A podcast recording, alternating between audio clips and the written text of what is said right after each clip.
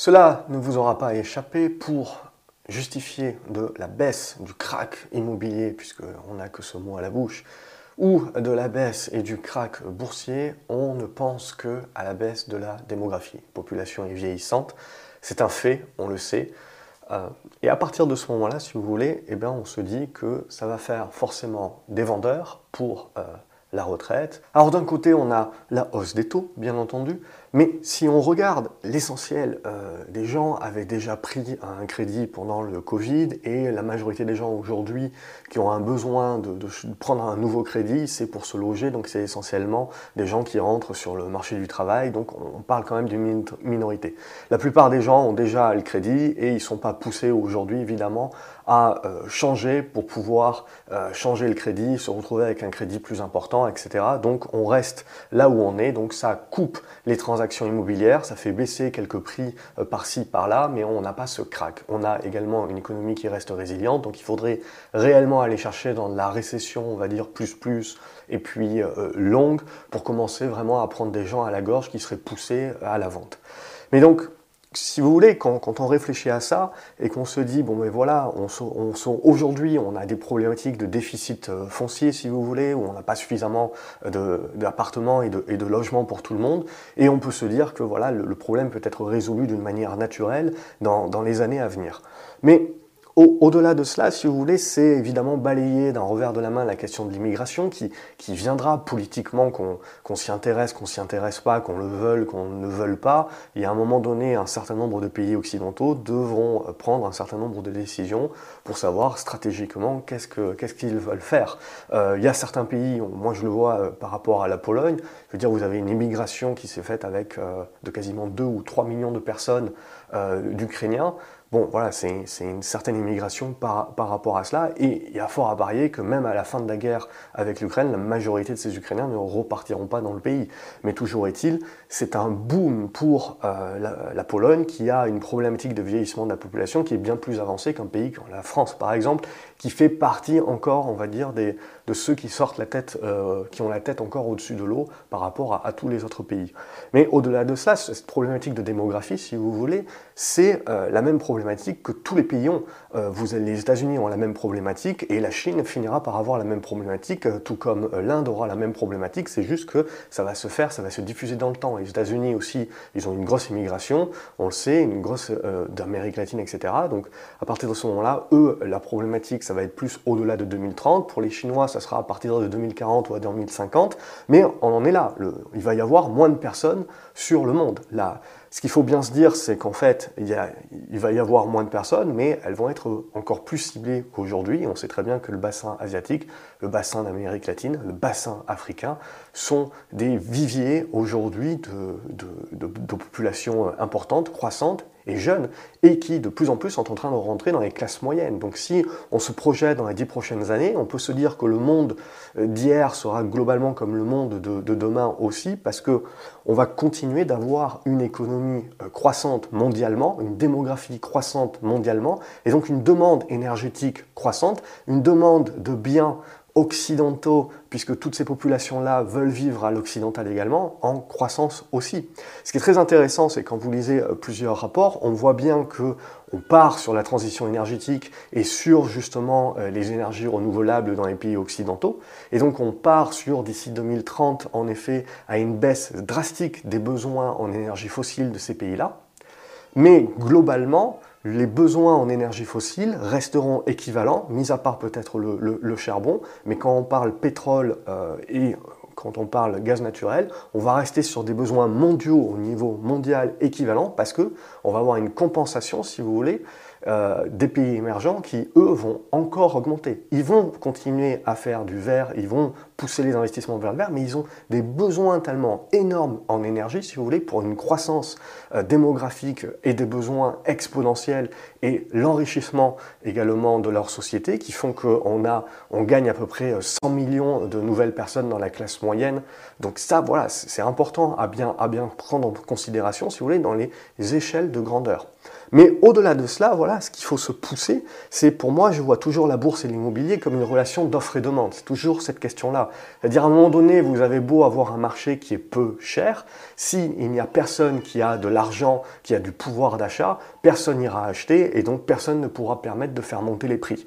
Donc, c'est toujours cette relation-là qu'il faut euh, prendre en considération. Et il y a fort à parier, j'en avais déjà parlé dans un, certain nombre de vidéos, que une des raisons pour lesquelles les marchés boursiers américains sont si représentés dans les capitalisations mondiales, c'est non seulement parce que, évidemment, leurs sociétés sont fabuleuses, etc., mais c'est parce que aussi, il y a un vivier d'acheteurs.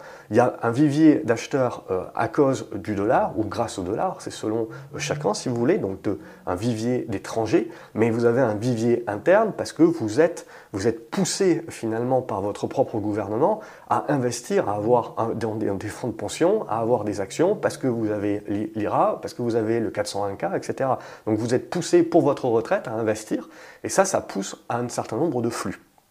Et on peut avoir la même chose si on se projette sur un succès euh, énorme du PER et que le gouvernement pousse en ce sens aussi si on regarde la France. Parce que la France, hein, si on regarde, on est pas mal loti avec le PEA, le PER, etc. On a quand même un certain nombre de choses qui font. Mais on vient de 20 ans, si vous voulez, ou si vous êtes comme moi, on n'a fait que répéter que la pierre, c'est sûr, c'est sûr, c'est sûr. Et donc aujourd'hui, on se retrouve à quasiment 80% du patrimoine des Français qui est dans la pierre, le reste dans l'assurance vie, essentiellement dans, des, euh, dans, des, dans de l'euro et puis quelques unités de compte par-ci par-là, mais globalement très peu en, bourse. Mais ça, évidemment, ça peut changer.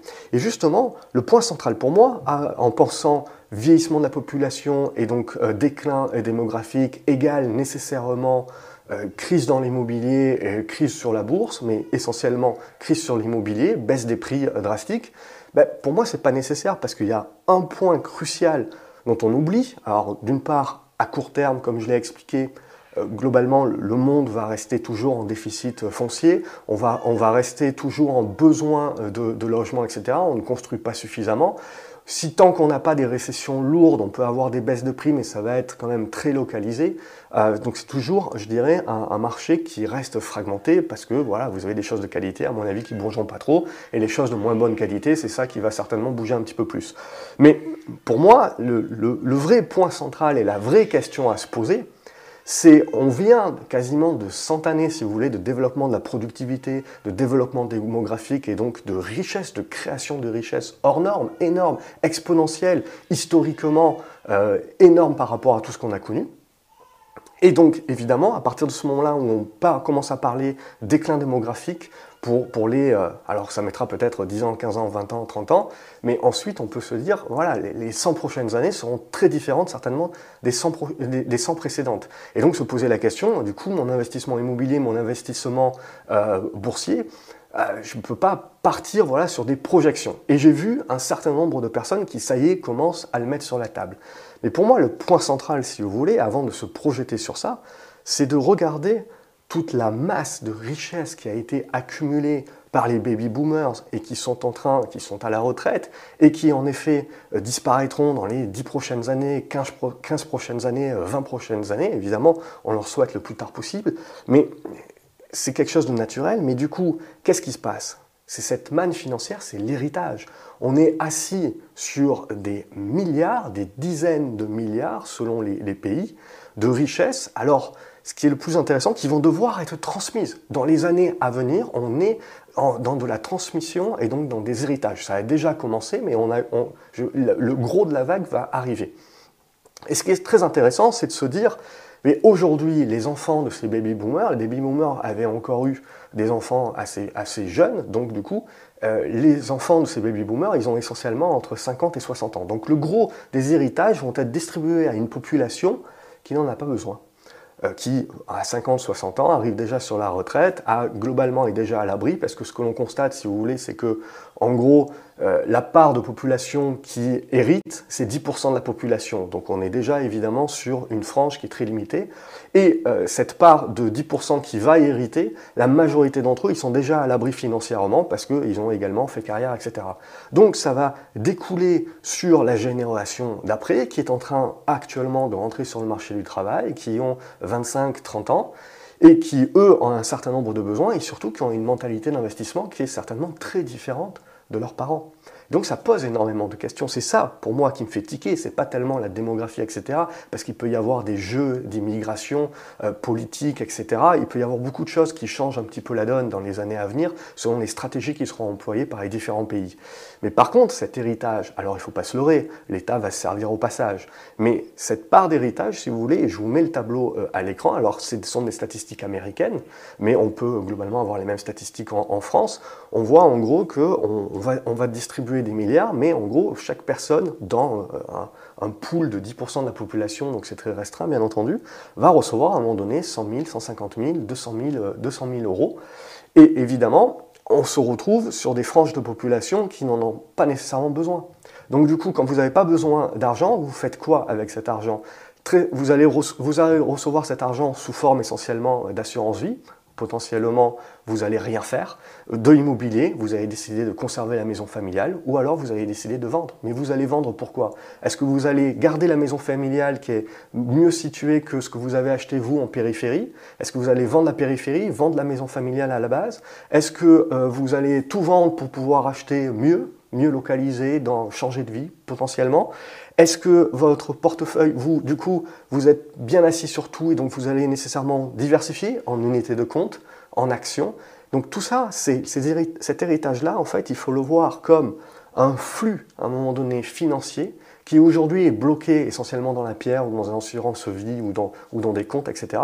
Et qui potentiellement, on verra, est-ce que ça change la donne? Vous pouvez me répondre en commentaire. Est-ce que pour vous, euh, finalement, ceux qui vont recevoir ces héritages ne vont rien en faire Ou est-ce qu'au contraire, euh, on va se retrouver avec euh, des, gens qui vont être actifs et qui vont chercher à, faire, à faire tourner et à profiter de ces héritages-là pour faire tourner un petit peu leur patrimoine?